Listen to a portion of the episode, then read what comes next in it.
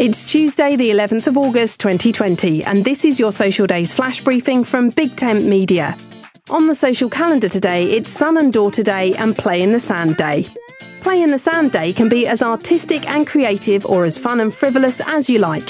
Whether you want to have a go at creating a sandy masterpiece or you just want to fill your bucket and tip it up like you did as a kid, it's a day to celebrate the sandy stuff. Make a castle with a moat, make the ideal sandy seat complete with comfy seat and place for your book, or wait for the tide to go out and have some fun writing your name and drawing on the shoreline.